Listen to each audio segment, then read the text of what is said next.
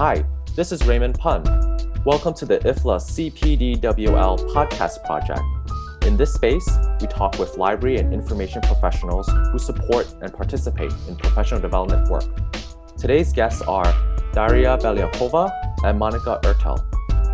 Daria Beliakova has received the specialty of a library librarian bibliographer at Moscow State University of Culture.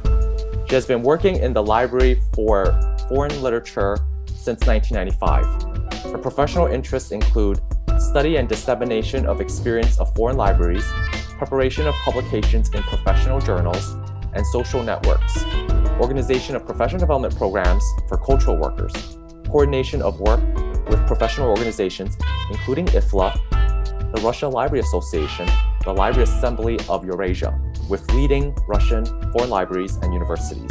Since 2013, Daria has headed the International Librarianship Group, member of the Standing Committee of IFLA, Continuing Professional Development and Workplace Learning Section, and as a member of the Standing Committee of the Section for International Cooperation of the Russian Library Association. Monica Ertel is currently Vice President of Global Information Services for Bain & Company, where she leads their worldwide information services network in 59 countries. Her responsibilities include managing an international team of researchers who provide high-level research analysis and support, desktop delivery of key information resources, end-user consultant training, and strategic information leadership for the firm.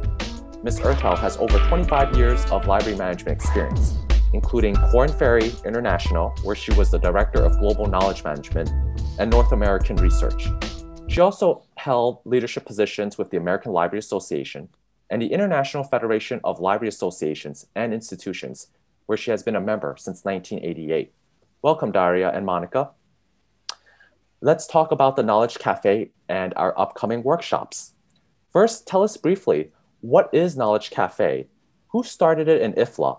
And when did it start? And why is it so wildly popular at the Congress? Monica, would you like to address that? Sure, and thank you, Ray. The concept for a Knowledge Cafe started in 2013 at IFLA in Singapore.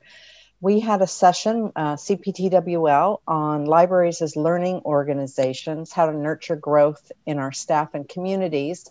And it was um, several presentations, if I can remember back that far, but we also broke up into tables to talk about topics that had to do with learning organizations. And we had 294 people. So we knew we were on to something. We didn't call it a knowledge cafe at the time, but uh, we decided to build on this idea. So, a knowledge cafe is a place where people come together to talk, to share ideas of common interest. So, just like you go into your local coffee shop, you see people um, chatting with their friends, talking about their families or talking about movies, whatever is of interest. So, as librarians, our job is to listen, to share, to help, to educate our patrons. And it's just very natural to do this for ourselves. So, we come to IFLA to learn in many ways. And I think some of the, the best ways uh, is from talking to one another. And so that's why we decided to formalize um, a session where people could just come and talk on topics of interest to them in a very non formal way. And here we are, 2020, and uh, we're headed off into, I think this will be our eighth or ninth one. Wow, eighth or ninth one. That is quite impressive. I remember going to a couple of knowledge cafes in person during the past few congresses, and it is very, very popular. Lots of people coming in with different perspectives, sharing their ideas, the trends that are going on to address these specific topics, right? And mm-hmm. so, right, and and it's interesting because we have an upcoming Knowledge Cafe session on Zoom in February. And some of the table topics, such as change management techniques for staff and designing user centric services and programs, are really great ideas for discussion, particularly now during this, this period that we're all experiencing. And Daria, can you tell us which topics are relevant to you and in your work? Uh, hello, everybody. Thank you, Ray, and th- thank you, Monica.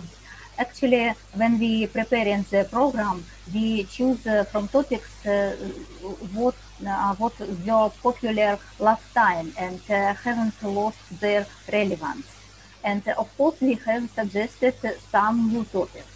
My favorites are upgrade your brain, top 10 essential competitions uh, for modern info pros, and working with diverse generational staff millennials, Generation X, and baby boomers. Uh, because my activity has been related to um, the implementations of professional development programs for librarians for several years. Uh, we always need to upgrade our brain using of information technology, online teaching methods, and uh, personnel management we need to learn uh, how to quickly assimilate large amounts of uh, information, how to communicate with people of different generations. These people have different com- competencies and they have different life experiences and they, they have different approaches to their daily challenges. Uh, it's very interesting and uh, together in the uh, work team, uh, they complement each other perfectly. but we must understand and remember those differences well. Yeah, those are really great points, Daria. And I think the one that you mentioned, upgrading your brain, um, that that that beginning part, I, I it did stood out to me. So I, I find some of these topics um, certainly mo- most of them are are really connected to the bigger issues, and some of them are very can be very specific. And so we want to talk about these topics and trends, like how are they chosen? And Daria mentioned them being popular. But if you if if Monica, if you can also expand on how how are they chosen from from your point of view, and which one stands out to you, I think our listeners would like to hear that. Sure. Um, well, we, uh, it's really the topics are chosen just based on, as Daria said, what are hot topics? Um, at past cafes, what has been interesting? Getting ideas from colleagues and the organizers uh, this year at CPDWL and Knowledge Management. So Daria and I are the representatives organizing this. Um, we put together a long list between the two of us, and then we passed it by the leadership in the KM and CPDWL uh, standing committees and asked them for their ideas. And uh, we put together a big list and then we just sent it around and we, we kind of voted on it. But really, it was up to Daria and me to say, oh, these are the uh, top topics. We figure out how many tables we want. I should back up and say, okay, that first drives how many do we have, and and we base it on the number of people that we had in the prior year and where the conference is being held. So generally, we've had 10 to 12 uh, tables of 10 people each. Uh, and uh, so that means we come up with 10 to 12. And um, so that's it's pretty simple. There's nothing very scientific to it, but just based on what we know is going on out there and what we uh, think that people want to talk about. And I suppose some of it is kind of selfish because it's what what do I want to hear about? And hmm. to me, the sessions that are interesting have to do with measuring impact of our learning activities and uh, finding motivation for how do you uh, take control of your own professional development. Yeah, that's a really great point about the motivation aspect, particularly now with so many distractions going on and for folks who are going from one Zoom meeting to another webinar and so mm-hmm. forth, right? And so, how do they adapt some of these features into their work and, and continue, right? Sharpening their, their skills and experiences. And, and you brought up a really great point about the coordination with you and Daria, which is really important, right? If you are interested in organizing a knowledge cafe, whether it's in person or in Zoom, definitely have a team of folks to mm-hmm. help uh, get that started. So we certainly hope to see more of these types of sessions down the line. And so you had mentioned about the roundtable discussions, people coming in together and then having a, a facilitator and a, a p- reporter potentially, and then documenting all of that discussion so that it could be shared later. But I wanted to ask on this on this other type of question, uh, this note, what happens with the shared notes after the discussion? Do you think the discussion helps participants share their ideas in their workplaces? Daria, what do you think?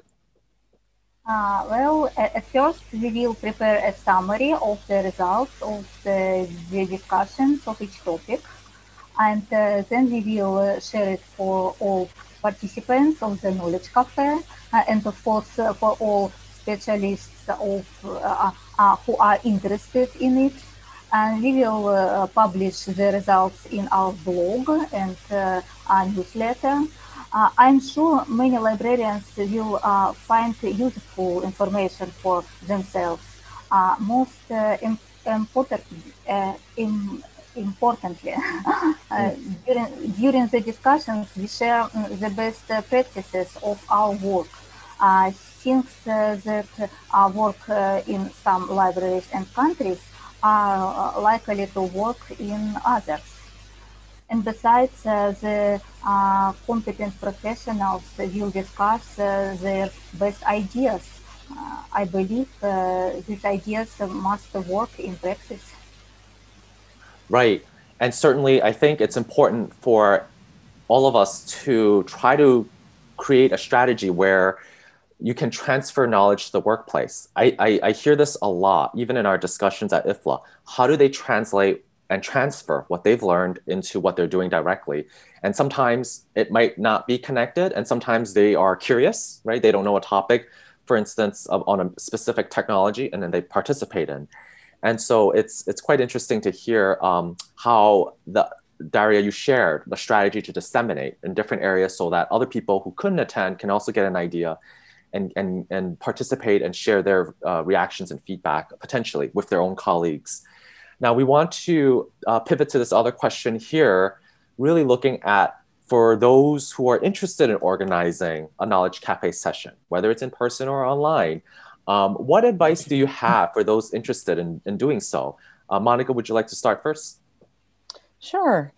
Um, I would say if you have a topic that you want to learn more about uh, from people, from your colleagues, it's a very simple way to uh, get people together to talk and share. I, I have to say the kind of the impetus to the the knowledge cafe for me was a long time ago when I was at Apple and uh, I was hired to start a library for them and asked to do it on it was an Apple II at the time, and I said in the interview, "Yes, I can do that." You know, and then I got the job, and I thought, "What am I going to do?" You know, I don't know how to do this, uh, but I knew a lot of people were using apples in libraries, so I put a call out in American libraries and said, Does anybody want to get together to talk about how they're using apples in their libraries?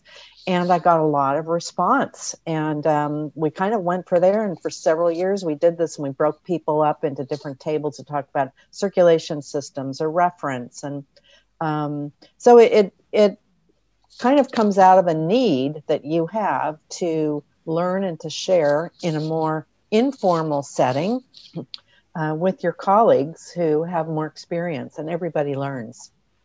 Definitely, uh, not not necessarily a, uh, a, a sage on stage kind of approach. Mm-hmm. right. right. So you, you hear an, a community of practice. And and Daria, what advice do you have? Uh, uh, invite the best professionals to the discussion. Invite the most experienced moderators as discussion leaders invite the smartest secretaries uh, to write and prepare the reports. Uh, discuss uh, current topics with your audience in advance. And now, if you do it online, try to bring people who live in different time zones together in one session. That's all. Yeah, that, that those are really great points. It's really challenging right now that we're sort of working in this vacuum of sorting out different time zones. And uh, for those listeners who have been following in our previous conversation, IFLA President Christine Mackenzie also mentioned that this has been a, a, lingering challenge, right, for everyone, even even even to the work that she's trying to do online. Even though we are all connected right now in different ways, it's, it's still quite a challenge. And so uh, really those are those are great points. Thank you both for sharing. And now we want to end on this last question here, since we are about professional development. This last question is, what's a professional development tip or advice that you'd like to share with others, particularly those who are new and or would like to be involved in IFLA? Daria, would you like to start first? Uh, be proactive. Uh, IFLA is uh, undergoing major changes and uh, really needs uh, your fresh ideas and energy. Uh, get to know better your colleagues in the IFLA section. You can use uh, their rich experience and your work. And uh, fear nothing. IFLA is a very friendly community of professionals. Mm. Great, great advice. Uh, Monica? I would say my advice would be to get involved. Join a standing committee, attend a meeting, volunteer, do a poster session.